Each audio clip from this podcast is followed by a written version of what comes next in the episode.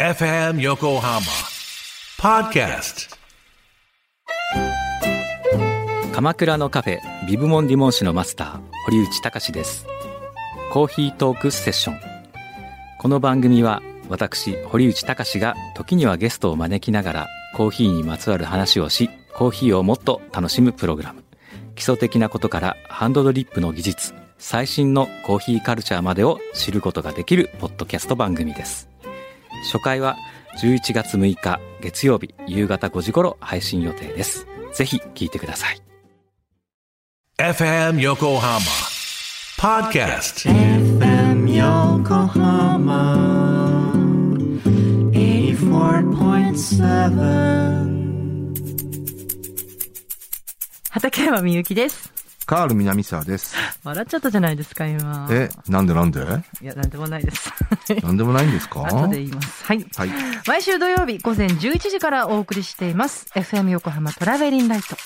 このオンエアの直後に収録して配信しています。トイレとか大丈夫ですか 僕は大丈夫ですよ。大丈夫ですねはいはい。放送内では触れられない話や話題のトピックスさらには最近ハマっているものまで幅広く雑談していくポッドキャストですねはい、はいちょっとねでも今回はねテーマがあるんですようん。何ですかなんとはい。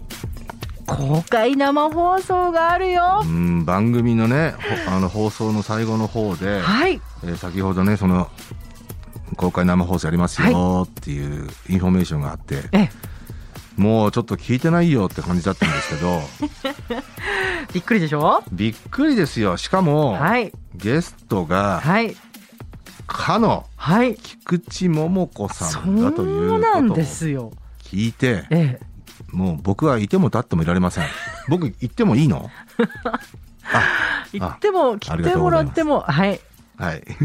来てくださらないと困りますよ、はい、ありがとうござ います。はい。えー8月27日土曜日はスペシャルプログラム、トラベリンライトフロムエスパーク。えーこちらですね、みなとみらいにある美の複合体験施設、資生堂グローバルイノベーションセンターエスパークから公開生放送です。なんとですよ、話題のはいエスパークですそね。う私今週行かせてもらったの実はこれでも最近できたんでしたっけ？三、年前か。 3年,、うん、3そ年うぐ。らい前っておっしゃってたたままたまね僕あの工藤さんの番組ええええでエスパークができたとええ時、はいええ確か公開生放送かなんかやってた、うんそうだったなんで、はいよく覚えてるんですけど行ってみたいなと思ったんだよねあーさすがガールズうんあの新高島って港未来線のね新高島って駅はあ、のはあはあはあ、本当出口を出てすぐあそうなんですねじなんですゃあ便もいいわけですねめちゃくちゃいいんですよねこれは来るしかないね。そう、うんなんかね一瞬ほらその資生堂の社員まあこうなんていうのかなビルなんですけどその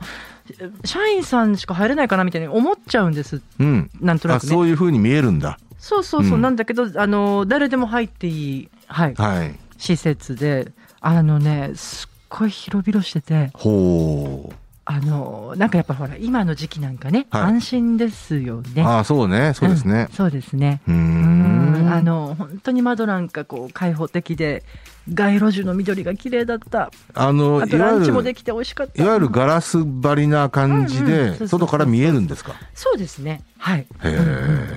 でねいえろんな。美しいですすね。美しいんですよ。ねうんはい。でねあのご飯もお茶もいただけますからね。僕も可愛いです ね。可愛いですね。僕もいいの？うんこの前みんなでランチしちゃった。あらまあずるいな。ちょっとね、こうでそこであのあの、まあ、会社なんですよね、だからこう研究施設もその、まあ、大きなビルにあってとか、はうん、会社要は資生堂さんの資生堂そね。うそうなんです、す。そうなんです、そうですよね。うん、そうそうそう、こうね、いろいろ行くと面白いんですよ、こうあのいろんなお化粧品のね、こう歴史の展ああー示そうか物そうがか。あっ一応資生堂さんのそういうでなんていうのかなアーカイブみたいなものがそうそうそうそうこうそあうったそう、アーカイりするわブけですねミュージアムみたいなものがあったりとか、まあその商品のね、こうサンプルがあって、こうへーいろいろこうてレクチャーしていただけるとこあるんですけど、はい、 70年代後半はねええ資生堂はやっぱり要は CM ソングのあーバトルを繰り広げてましたからあねーそれの歴史とかあったら面白いんだよね CM ソングではちょっとなかったかもしれん、うん、なかったけどね、うん、そうですね。うんそうでもねこだわりのこう作りでしたねいろいろねあそうそうなんですよいいなあ S 字のこうねちょっと階段とかねいろいろね、まあおよそうん1か月後ですね、そうなんです、うん、はいそもそもトラベリンライトはいが公開生放送やるのって、ええあでもそうかこの前プリンス横浜プリンスはい、横浜プリンスさんでが去年の年末あれはクリスマスぐらいだったよね以前かな、ねあとだから夏昨年2回やってんだよねねそうですねうんうん、そうそうそうだからそれ以来うんなのかあそうですねねはい、うんはいいごや無沙汰とかしょっちゅうやってるからねだかそうだよねらもっとね、うんやりたいよやりねたいやりたいやりたい、うん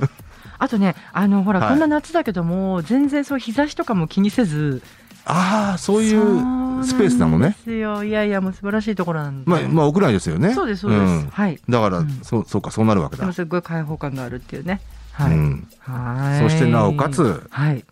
菊池桃子ちょっとねこれもアンビリーバボーですよね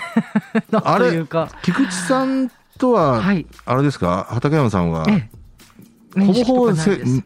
世代とか一緒ぐらいかでも多分45歳年上なんじゃないかなと思うんですけどねあだから僕と畠山さんちょうど多分間ぐらいだねそうじゃだないねかな、うんなんとなくねまあ、うん80年代アイドルのス5本指ーにパ入ーアイるドルそうですよね、人ですからねうんうん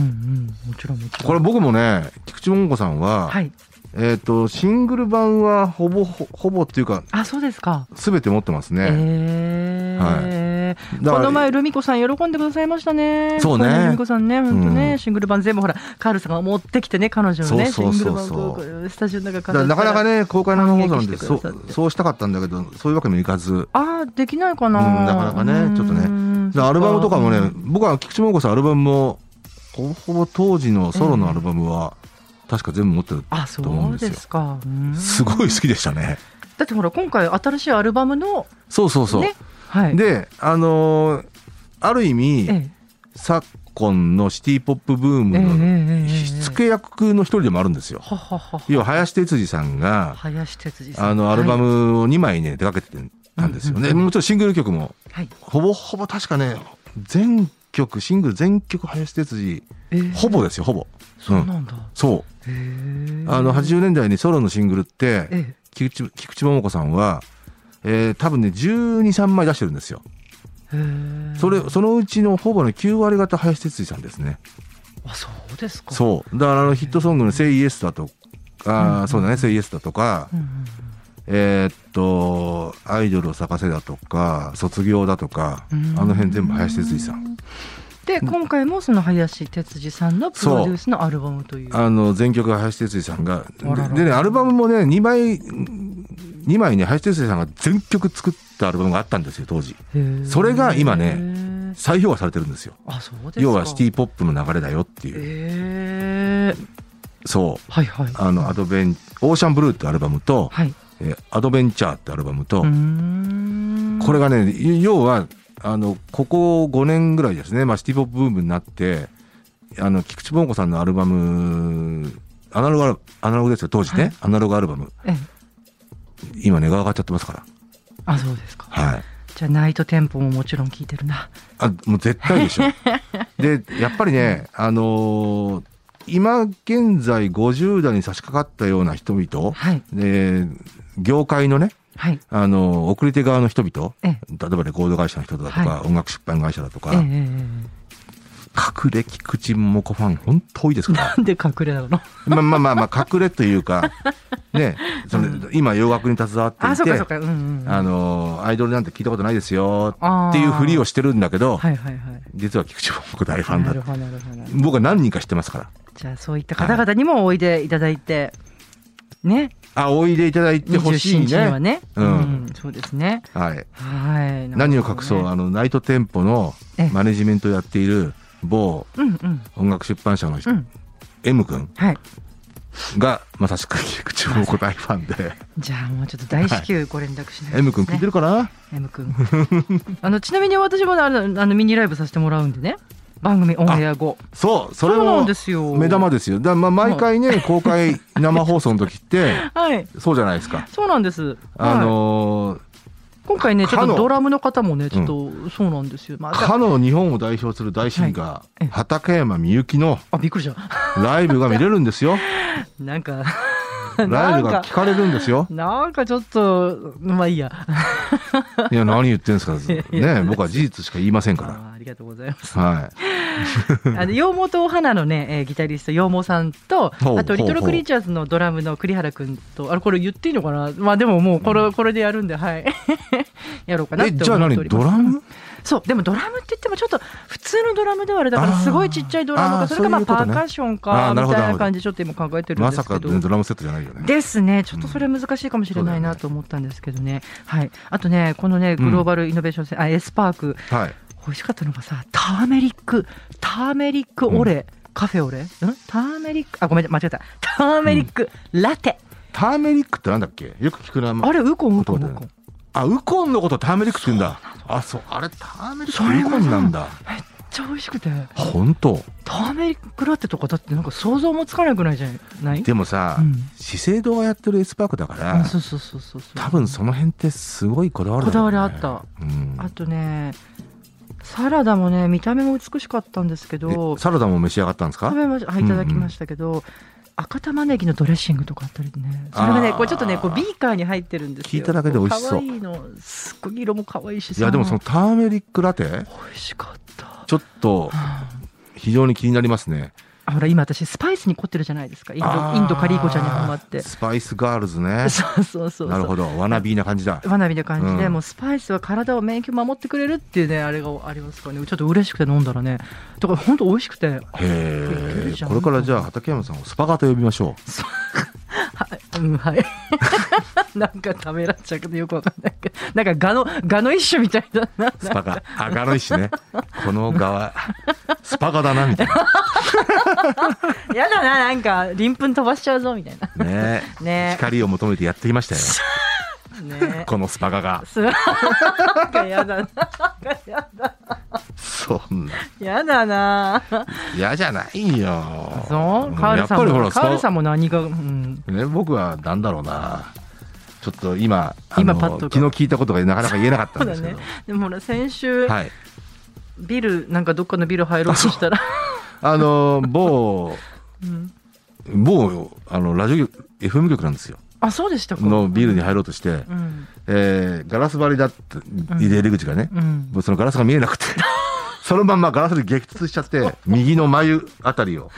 ちょっとでねさ、本当置いてまほあ、しいですここ。は別に、んま、眉あたりは別に何にもなかった、まあ今でもまだ痛いんですけど、それよりもねその激突した瞬間に、下の先っちょを噛んじゃって、やだ、やだ。バーンってで血が出ちゃってでもね不思議とね、その下の方はねそんなに痛みはなかったんですよなかったんだけど逆に心配じゃあなのい。血が出ちゃって結構流血、大量出血でもまあまあまあ、もう34分したらもう止まったんだけど、うんちょっと本当気をつけてそうねねもうカールさんいないとほらね、はい番組も寂しいから本当に、うん、本当気をつけてくださいよ気をつけます本当にあのなるべくね食生活もね、うん最近ちょっとね、うんもう今までは別に何にも気にせずに知ってる、うんそう、うん、あの食べたいものを食べてたんですよ知ってるえどうしちゃったの、うん、最近変えこたれをのね、んちょ例えばね中本を、ん中本のあの激辛ラーメンを、ん少なくとも週1にしようとかねうんうんうんなんかあったんですかいやちょっとね、ん長生きしなきゃなっていう気になってきてちょっとさ頼むよ本 当に本当に